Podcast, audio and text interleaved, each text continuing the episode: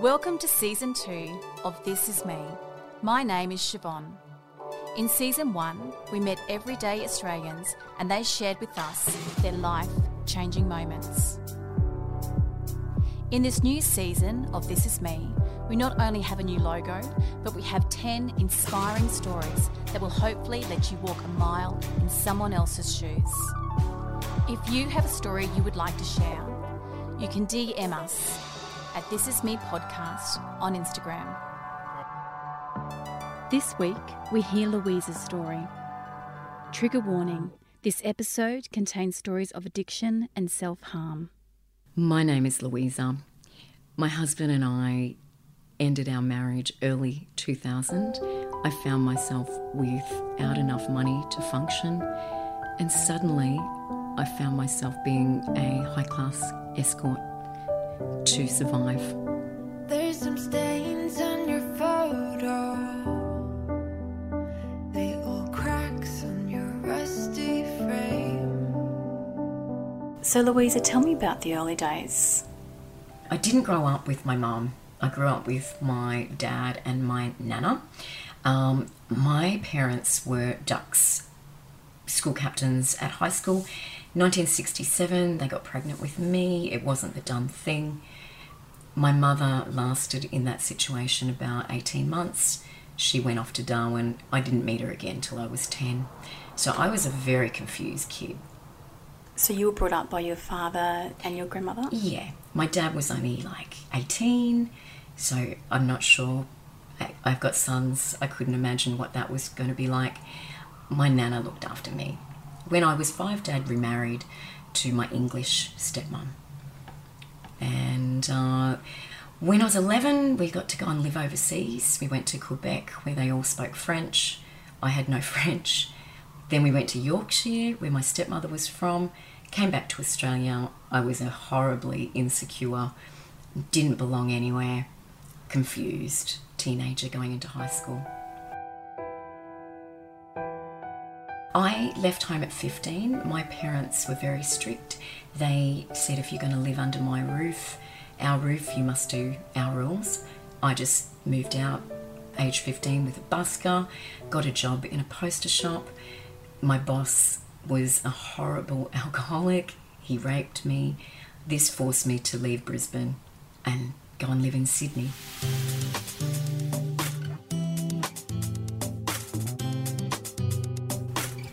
Old were you when you had your first child? I was 20. I was with my first husband. I found myself pregnant. Um, had the baby in Tasmania. Did you have more children with this man? I did. I went on to have my second son three years later. I married that husband on the tail end of his jail sentence for fraud. Um, yeah, it, it was a very toxic, unconventional relationship. It went for a long time. Did you know about this criminal history? Yeah, I did. I just like excitement, bad people. I don't know what's wrong with me. Back then, um, I was just looking to be loved. And he, when I first met him, I was very young. He presented as someone that was wealthy. I believed that. And we had a very tumultuous 10 year relationship, which should have really ended after year one. When did your relationship or your marriage end? It ended in the year 2000. Um, he told me that I couldn't survive without him. I didn't have money, I was working.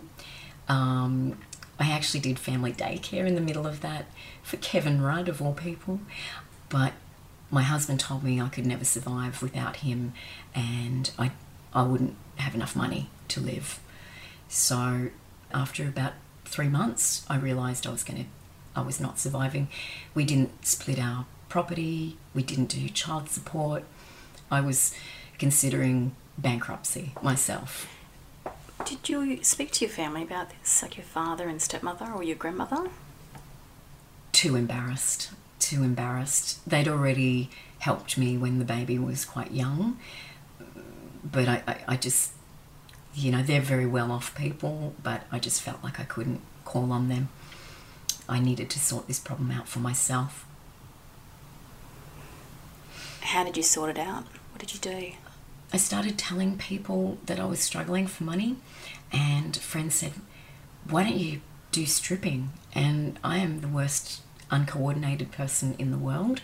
Um, anyway, one thing led to another. They said, We know someone who's very like you, and if stripping isn't the thing, maybe this other thing would be better. Um, I met her, she showed me what to do. I became a high class escort.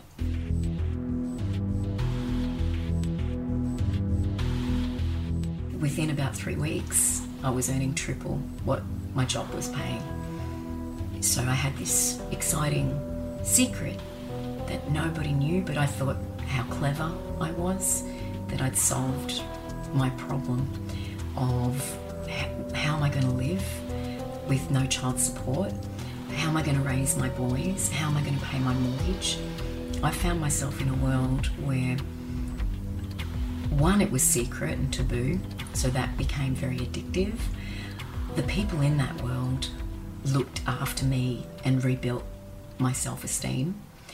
They were like fathers, grandparents to me. Um, they treated me better than anyone from what I call real world treated me. And slowly my self esteem started to grow.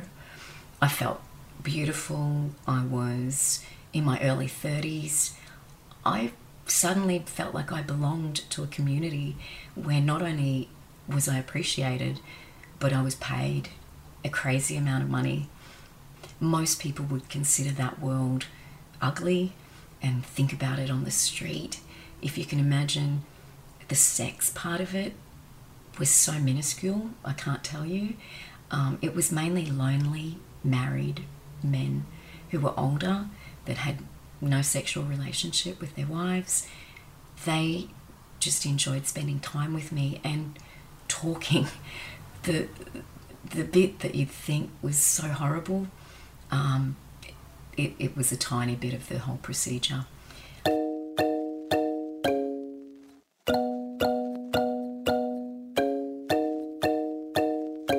All the other escorts I met, they were like me, they were well educated, worldly, smart, beautiful, all had children.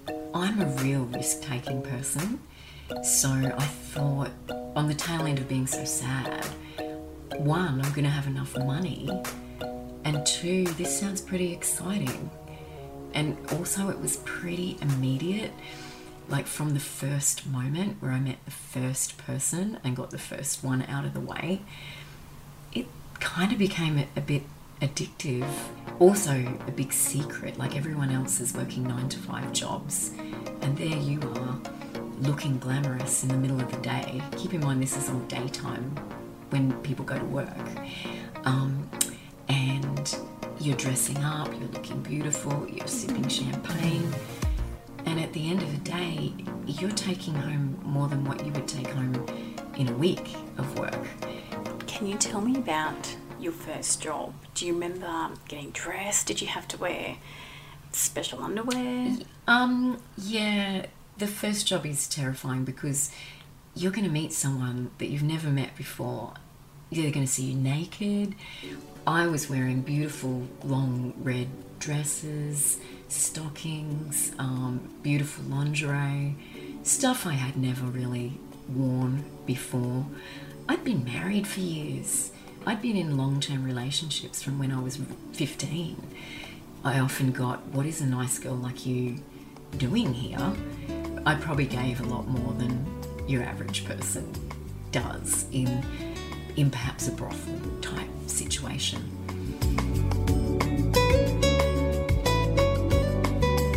Typically, in the beginning, you would see five people a day. Oh my goodness. It's exhausting. Yep.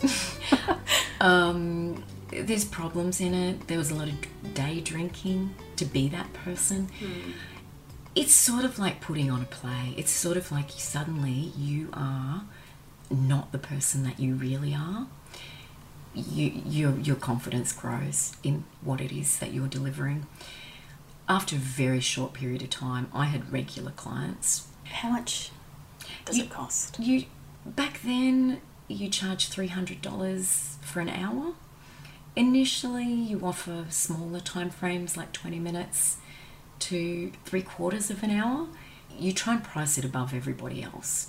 So you want older gentlemen. You do not want young men. Why don't you want young men? They don't know how to treat women. They're just in for something very quick and easy.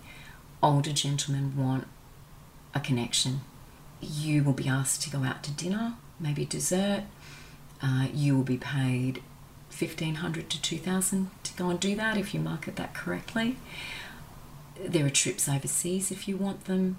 Just before September 11, my girlfriends, my girlfriend and I were offered thirty thousand dollars each to go to Abu Dhabi.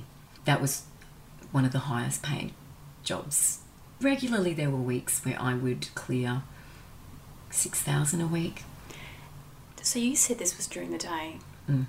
Were your kids at school? Yeah, And were you able to come home and pick them up? yeah, that's exactly why I worked like that. Did you get paid in cash? always cash. This was a problem because it's very difficult to operate your life in cash. Going to the bank with all this money, you can't look people in the eyes. Um, you have a lot of cover stories and everything is vague, but it rankles with your soul. Um, you're selling a lot more than yourself. It was therapeutic for both me and them but I I'm not a single person. I wanted to have a relationship.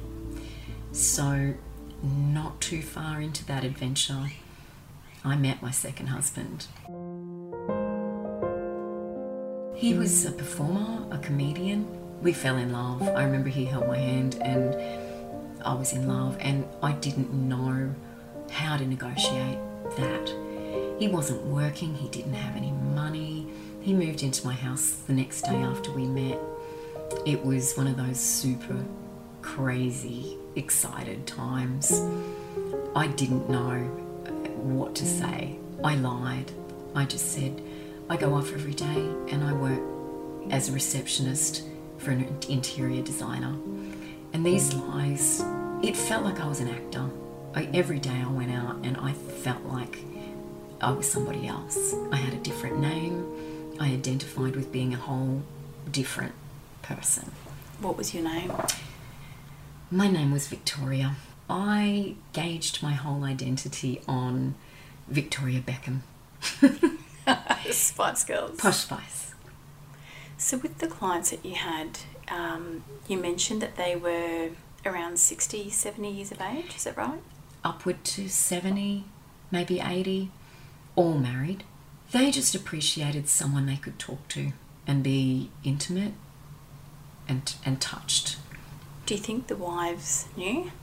One wife definitely did because when I met my husband, that's how that's one way he found out what I was doing.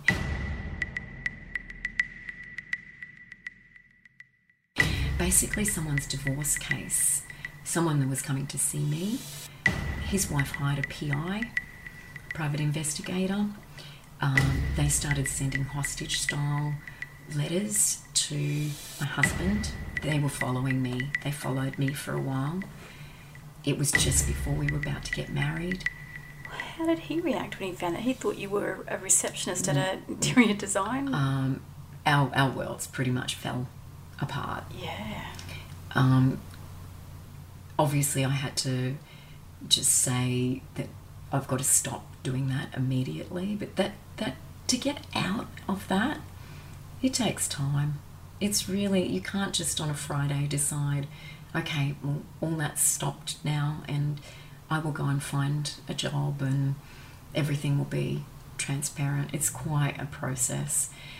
The foundation of our marriage was damaged irreparably. Once you erode trust, your life is a slippery, slippery slope.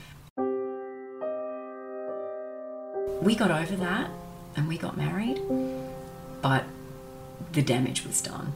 It depressed him terribly. There were days when I saw him feel fetal possession weeping. It's the worst pain that you could deliver to another person. But in your mind, you're just doing a job. You're just doing a job. The sex is, doesn't mean anything. It's one of my hugest regrets in life. Delivering that level of pain because I considered that I needed to earn a living. Did you have any strange requests from clients? Yes, I did. There was humiliation requests to get down on the floor and pretend to be a puppy dog. Really bizarre things. Them to pretend to be a No, me. But you. Yeah. And what would they do then? Uh, it's it's about humiliation. Some people really get off on S and M. I did go with a person to Sydney regularly to attend Salon Kitties, which is an ancient dungeon place. They've got swings, dungeons. I did that a few times. I did it because the money was enormous. Um, by about time four, I couldn't do it anymore. It was making me feel sick.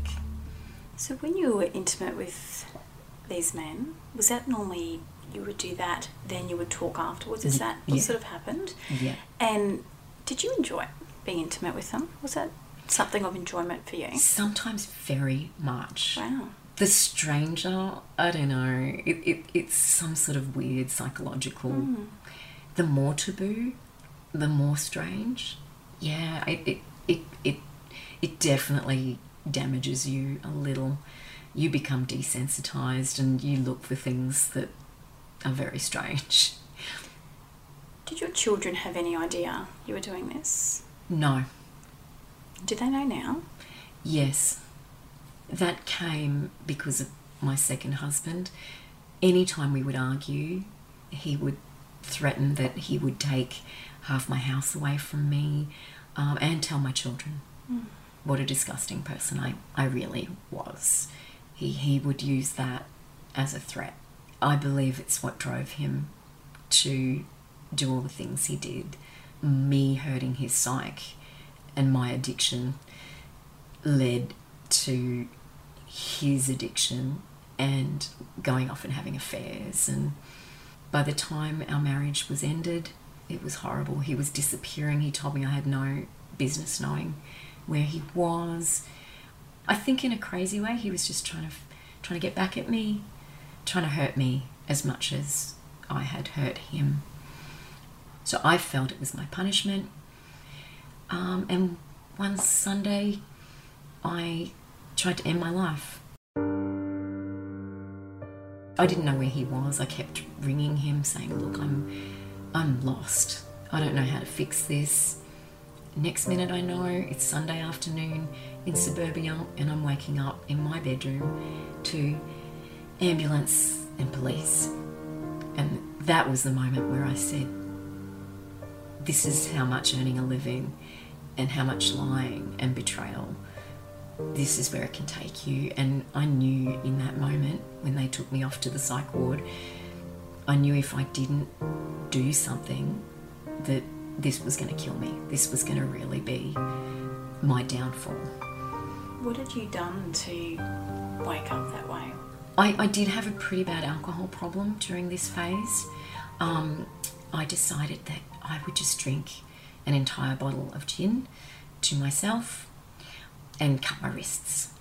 I, I'd been trying to Google what to do, um, but some of the methods just I, I just knew I couldn't do it.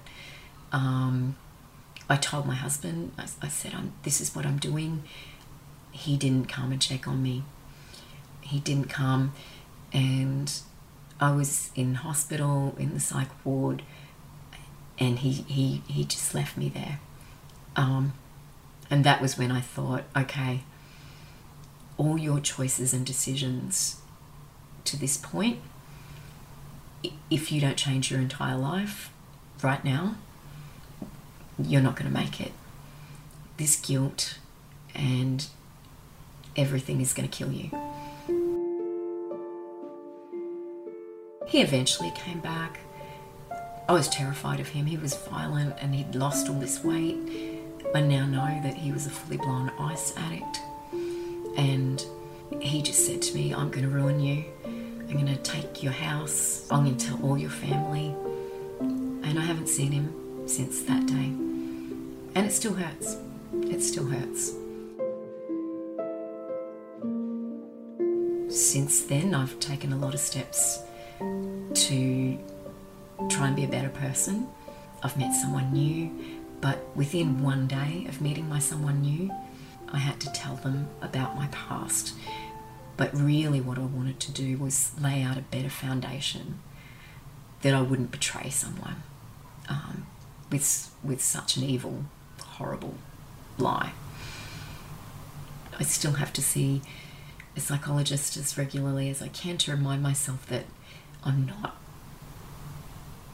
an evil person, but I still feel evil.